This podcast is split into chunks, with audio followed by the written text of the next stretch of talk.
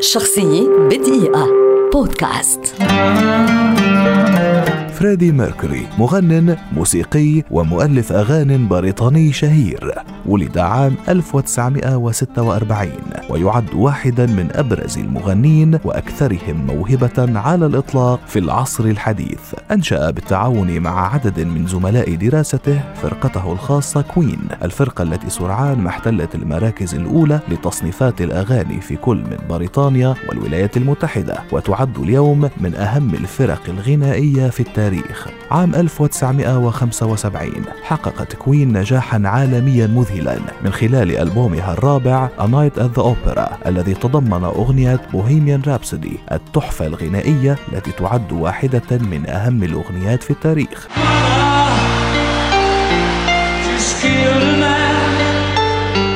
والتي أدرجت إلى جانب أغنيتهم We Are The Champions ضمن أعظم الأغاني في العالم بحسب كتاب جينيس للأرقام القياسية.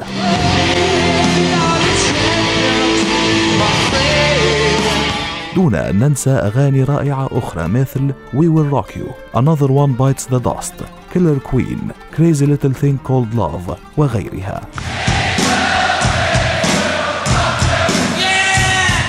قدمت الفرقة بقيادة ميركوري عروضا عالمية ناجحة جدا لكن أبرزها على الإطلاق كان ذلك العرض الأيقوني التاريخي في استاد ويمبلي ضمن حفل Live Aid الخيري عام 1985 أمام عشرات الآلاف من المتفرجين. العرض الذي يعد بلا منازع أفضل عرض مباشر لفرقة عالمية في تاريخ الموسيقى.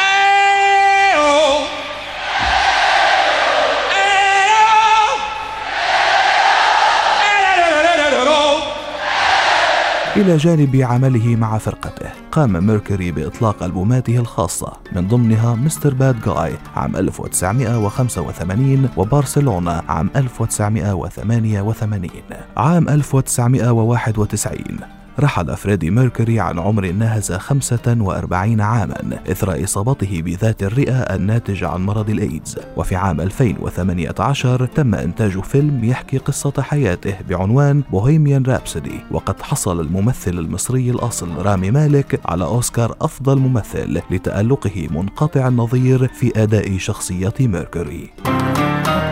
شخصية بدقيقة. بودكاست.